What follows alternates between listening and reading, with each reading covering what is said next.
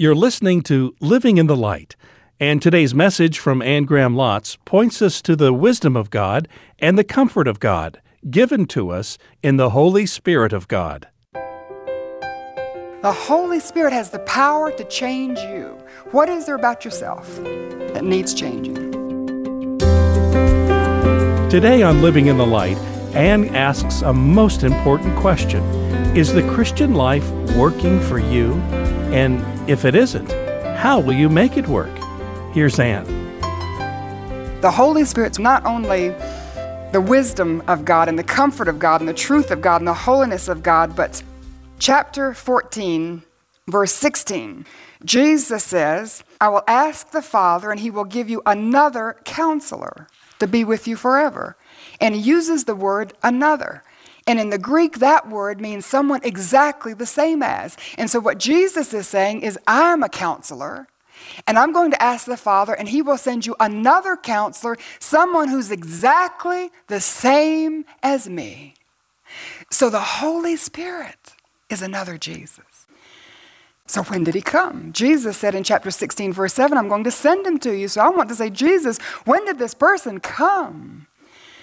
And you know, Jesus was crucified on Passover, buried three days, rose from the dead on the third day, and then he was with his disciples for 40 days. He ascended into heaven, and for 10 days, his disciples gathered in that upstairs room, and there were about 120 of them at that point, and they were all praying. And you know, one of the things they were praying for is God, please keep your promise. You know, Jesus, don't forget to send down your spirit. And as these disciples prayed, on the feast of Pentecost, I'm assuming they went to the temple courtyard early in the morning, although the Bible's not clear about that, just because there were about 120 of them gathered in that temple courtyard, and as they were praying and celebrating Pentecost, there was a sound of rushing wind, and it sounded like a tornado coming through. But as they looked around, the leaves weren't moving and the trees weren't moving. It was just the sound of rushing wind. And then Peter looked at John, and John had a flame of fire on his head. And John looked at Andrew, and he had a flame of fire on his head. And Andrew looked at Matthew, and he had a flame of fire on his head. And suddenly they were overwhelmed with this powerful sense of Jesus being there with them and their hearts were filled with joy, joy that they had never experienced before. And they opened their mouths in a symphony of praise. And everybody in Jerusalem who had gathered there for Pentecost heard the gospel preached in their own language, and the disciples knew the Holy Spirit had come. Praise God. And the Holy Spirit came once and for all. Let me, let me make this clear. Just as Bethlehem and the birth of Jesus was once and for all, just as the cross and the death of Jesus was once and for all, just as the resurrection of Jesus was once and for all, and his ascension to heaven was once and for all, the coming of the Holy Spirit was once and for all. So let me put this in context, sort of. How was somebody saved in the Old Testament? Like, how would the disciples have been saved, using the New Testament term, before Pentecost? And the Old Testament people were saved by faith in God's word as it pointed to the cross. And they exercised their faith when God's word told them when they sinned, they were to bring an animal, like a little lamb, to the temple. They were to confess their sin, gripping the lamb with both of their hands, and it was as though the guilt of their sin was traveled along their arm, conveyed to the little lamb. The sinner took the knife, slew the lamb. The priest would take the blood of the lamb, sprinkle it on the altar to make atonement for sin. So they were going through that exercise, going through that ritual, because that's what the Bible said. And they didn't know clearly, they didn't understand all the facts, but that was like an audio visual aid pointing to Jesus. But Hebrews says that blood of lambs and bulls and goats could never take away sin. So what they were doing was just exercising their faith in God's word as it pointed forward to the cross. So when John the Baptist saw Jesus going beside the Jordan River, what did he say? Behold, the Lamb of God who will take away the sin of the world. And when Jesus gave his life on that cross and shed his blood, it's as though God said to all those people in the Old Testament, every time you sacrificed, that was like an IOU note. I owe you forgiveness. And when Jesus died, the blood of Jesus paid up all of those IOU notes.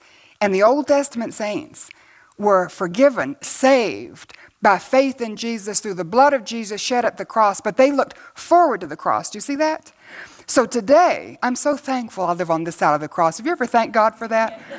that I don't have to go to a temple and kill some little lamb and have all that blood smeared everywhere. And, but I still, by faith in God's word that points back to the cross, put my faith in. So now I grasp the Lamb of God with my hands of faith.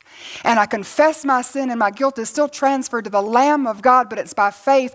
And it's Jesus who's hanging on that cross for me. And I see that He's the Lamb of God who died to take away my sin, as though I was the only person who would benefit. And He died and took God's judgment that should have been mine. And when I put my faith in Jesus like that, I'm saved. But listen to me. This is something the Old Testament saints didn't know anything about. Because added in the New Testament, on this side of the cross, we have something they didn't have. We have the indwelling of the Holy Spirit. Now, they had the Holy Spirit in the Old Testament. I showed that to you from Genesis. But the Holy Spirit also was active in the Old Testament, for instance, when they were putting together the tabernacle, they were building the temple. The Holy Spirit would come upon someone and teach them how to work with gold or work with bronze or embroider the linen, and He would gift them and equip them for a certain task, and then He would leave. And the greatest example of that is probably Saul of Kish, who was the first king of Israel. Do you remember? And the Holy Spirit anointed him to enable him to lead Israel, and then he sinned. And then what did God do? He removed his Holy Spirit from Saul. So the second king of Israel was David, and he was anointed, and the Holy Spirit came upon him to equip him to lead Israel. And when he sinned with Bathsheba, what did he say? Don't take away your Holy Spirit from me because he knew the Holy Spirit could come and the Holy Spirit could go. But in the New Testament, on this side of the cross, when you confess your sin and you come to the cross and you claim Jesus as your lamb who died in your place to offer you forgiveness and reconciliation with God, you open up your heart and you invite Jesus to come live inside of you. And he comes into you in the person of the Holy Spirit. And Hebrews says the Holy Spirit will never leave you, He will never forsake you. Now, sin in your life may make you feel like He's left, and it can block that awareness of His presence in your life, but He will never leave you. You've been born again into God's family. That's why Jesus told Nicodemus. Do you remember? Nicodemus, he said, You can have all the knowledge of the scripture that you want. You can be the greatest teacher in Israel, which he was. But he said, Nicodemus, you must be born again. You must receive the Holy Spirit to come inside of you. To illustrate it, when the angel visited the Virgin Mary and he said, You're going to have a child, you're going to conceive a child. And she said, That's not possible. How could that be? Because I've never been with a man. And the angel said, The Holy Spirit is going to come upon you. And the life that you conceive within you is going to be the life of the Son of God. And she submitted and said, Be it unto me according to your word. He came into my life when I was a little girl and I can't remember the year, but I think I was about seven or eight years of age. I remember the day, it was Good Friday. I was watching a portrayal of the life of Christ on television, came to that crucifixion scene, and I was convicted of my sin. I believe Jesus died for me. I told him I was sorry. I asked him to forgive me and come into my life. And I believe, as a little girl, I was born again into God's family. Because you know something, being Billy Graham's daughter doesn't mean I'm a member of God's family. God doesn't have any grandchildren, does He? we all have to make our own decision. And He changes us into someone that He can use for His glory, someone who reflects the image of Jesus. Someone so when your children look at you, or your spouse, or your neighbor, or your best friend, they begin to see the glory of God, not just in your countenance, but in your character. His patience and His love and changing me inside my home, when the pressure is on, things are going wrong, and I see in the midst of all of that, that I can just sort of shift back and trust Him and have a peace in my heart and respond to something ugly with sweetness and be the first to say, I'm sorry. And I mean, that's all the work of the Holy Spirit. That just doesn't come naturally. and He changes us. Praise God. The Holy Spirit has the power to change you. What is there about yourself that needs changing? And I don't want to say what is there about yourself that you don't like because I know women well enough to know there are things about you that you don't like that God loves. and He's made you just the way you are. And he wants to use whatever that is that you have a problem. My daughter has curly hair. She hates curly hair. And I think she's gorgeous, and God made her that way. And how many times have I told her, you know, God has made you like this. He, he loves curly hair on you, or He wouldn't have given it to you. So I know there's some things women just can get in a little, you know, funk about, but I'm talking about like a characteristic, a habit, an attitude something that happened in your past and you think now it's crippled you emotionally or psychologically or spiritually. Listen, the power of the cross hasn't been dimmed or diluted over the centuries. And Jesus, through the person of his Holy Spirit, still has the power to change your life. And, I don't, and you say, Anne, if you knew what it was, I don't need to know what it is. I'm telling you. The Holy Spirit has the power. Keep, get your eyes off of yourself. Get your eyes off of whatever that is and put your eyes on Him. He can do it. He has the power to change you, and He has the power to change me, and He has the power to change other people.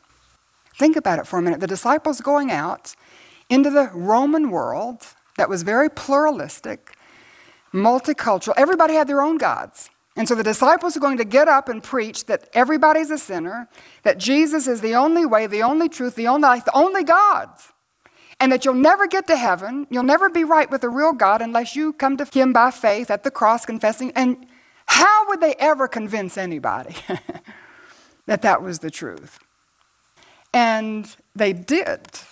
And they turned the world upside down within a generation. They established the church. So let's just think of ourselves. Our world isn't so different from the Roman world, is it? We think that it's so hard now and so secular, and, you know, things haven't changed a whole lot. How can you convince people today? How can you cause them to hear the inaudible and to see the invisible? And to understand the incomprehensible. You can't. We can't. You know that. The Bible says the cross is foolishness to those who are perishing. It just sounds ridiculous. So, guess what? It's the Holy Spirit's job to do that. Woo! Doesn't that set us free? All we have to do is give out the gospel. Be faithful to proclaim Jesus. And it's the Holy Spirit who will work on the inside of that person and convince them of sin and righteousness and judgments. Letting them know on the inside they're sinners.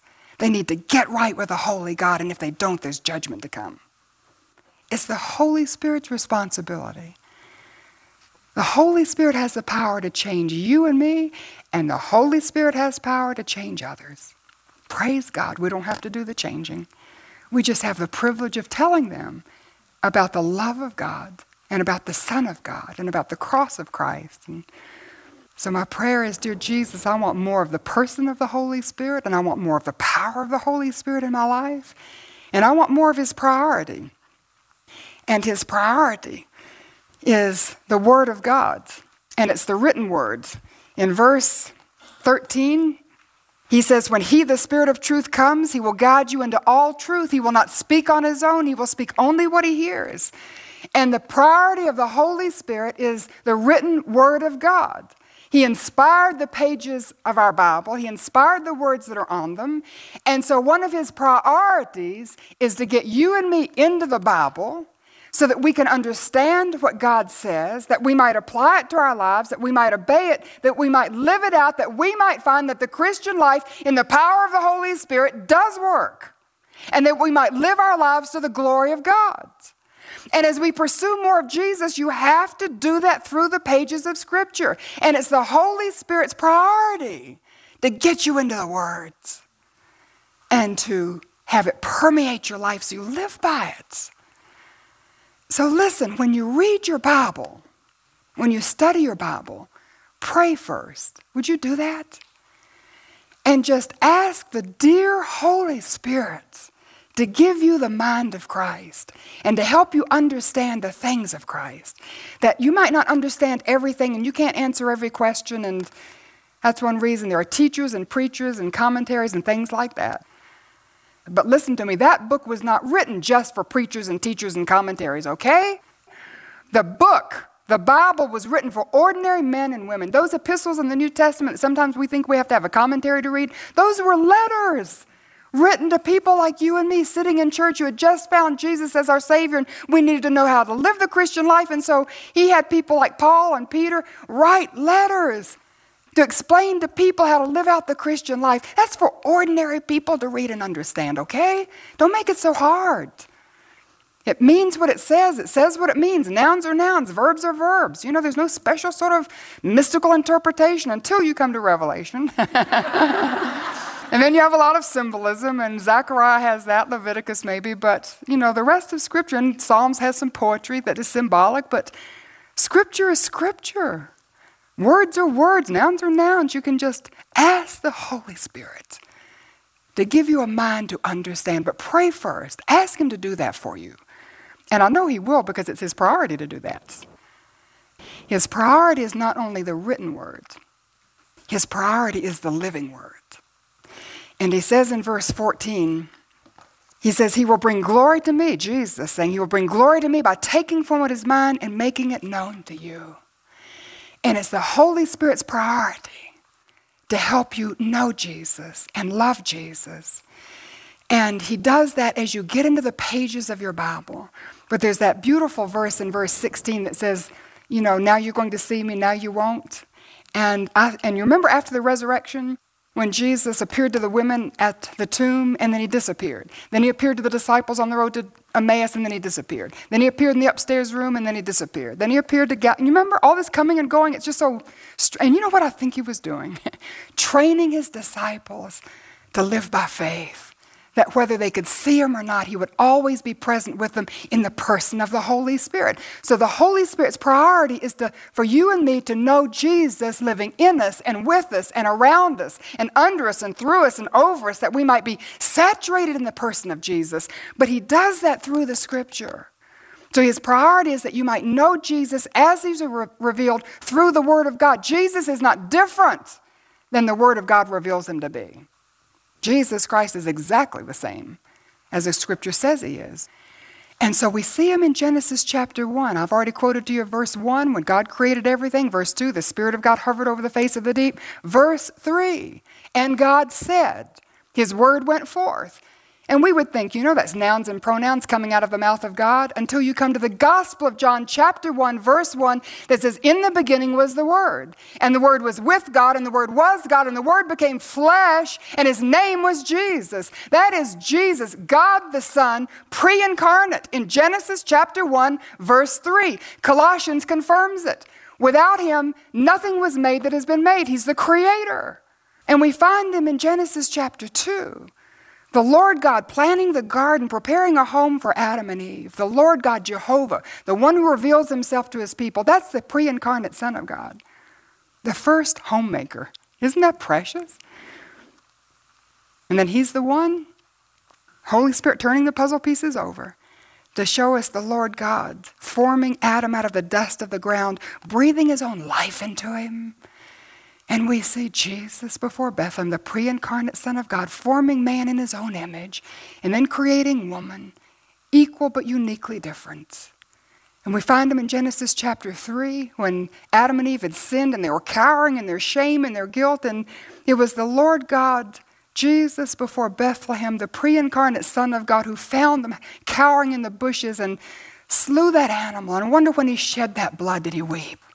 Knowing that it pointed to his own blood that one day would be shed on the cross to take away their sin once and for all, bring them back into a right relationship with their Creator. But now he would just clothe them temporarily with the skins of an animal.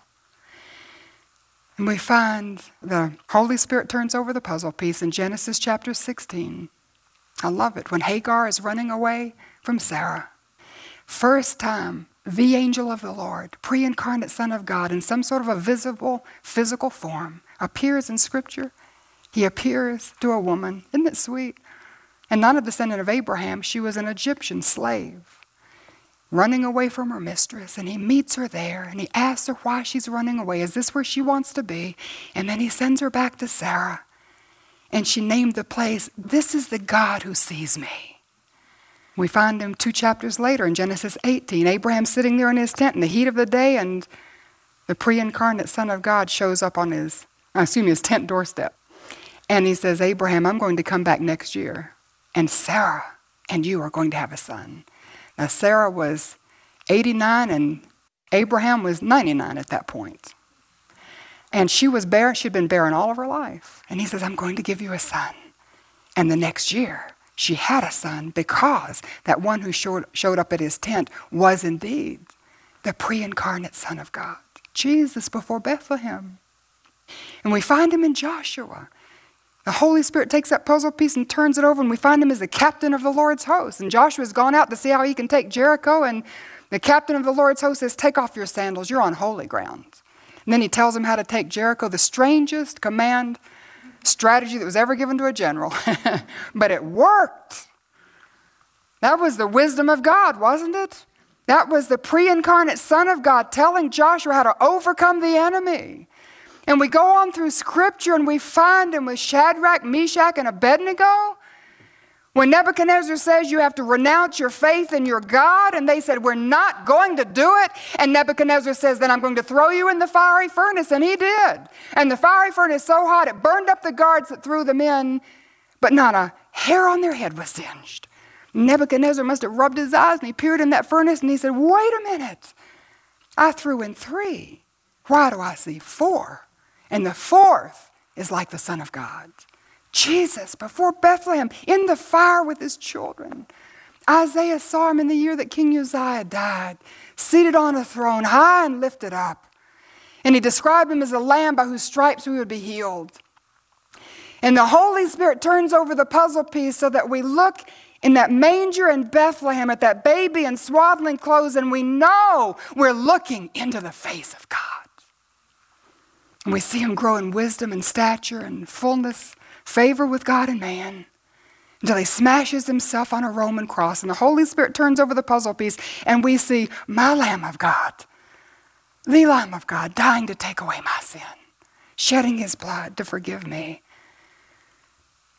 And the Holy Spirit turns over the puzzle piece, and we see the risen Christ standing beside the empty tomb, alive, with a wound in his brow and wounds in his hands and feet to always bear the marks of his love for you and me what it cost him to take away our sin. And we see him ascend into heaven as the risen Lord. And the Holy Spirit turns over the puzzle piece, and we see him seated on the throne at the center of the universe as King of Kings and Lord of Lords one day to come back and receive us to himself and reigning and ruling in this world with righteousness and justice. And it's the Holy Spirit that takes the things of God and the Word of God and opens our eyes that we might see Jesus. Listen, it's all about Jesus. Jesus said the Holy Spirit's priority is Jesus. He has no other agenda. He lives to glorify Jesus, to exalt Jesus. And you say you're filled with the Holy Spirit? Then you need to be exalting Jesus and glorifying Jesus and stop drawing attention to yourself or to something else. And we're just here because it's all about Jesus. And if the Holy Spirit is filling your life, Jesus will be coming out of every pore. and you'll live for His glory alone. So my heart's cry is Dear Jesus, please, I want more of your Spirit in my life. And you know what He said to me? Anne, I can't give you any more. Because when you invited me to come into your life, and I came into you in the person of the Holy Spirit. All of the Holy Spirit you're ever going to receive came into you. The Holy Spirit is a person. You don't get him in pieces. Listen, the newest believer, if you've asked Jesus into your heart and life today, you have as much of the Holy Spirit as I have, and he's been in my life over half a century. So, Anne, if you want more of my spirit in your life, then you make sure the Holy Spirit has all of you. Now here's Anne with this final word. Saturate yourself in God's Word. Ask the Holy Spirit to turn the puzzle pieces over until you see the colored bits on the other side. And as He does, and as the pieces begin to fit together and make sense, the picture emerges. It's the picture of a man, Jesus, Make your hearts cry for more of His nearness. Give Him all of your heart. Living in the Light is a weekly study in God's Word with teacher and author Anne Graham Lotz. Learn to listen to His voice. Then start making the choice to keep on going and believing and trusting who God is. Go to annegrahamlotz.org. Take advantage of the many helpful free resources to get you started. Join us again for Living in the Light.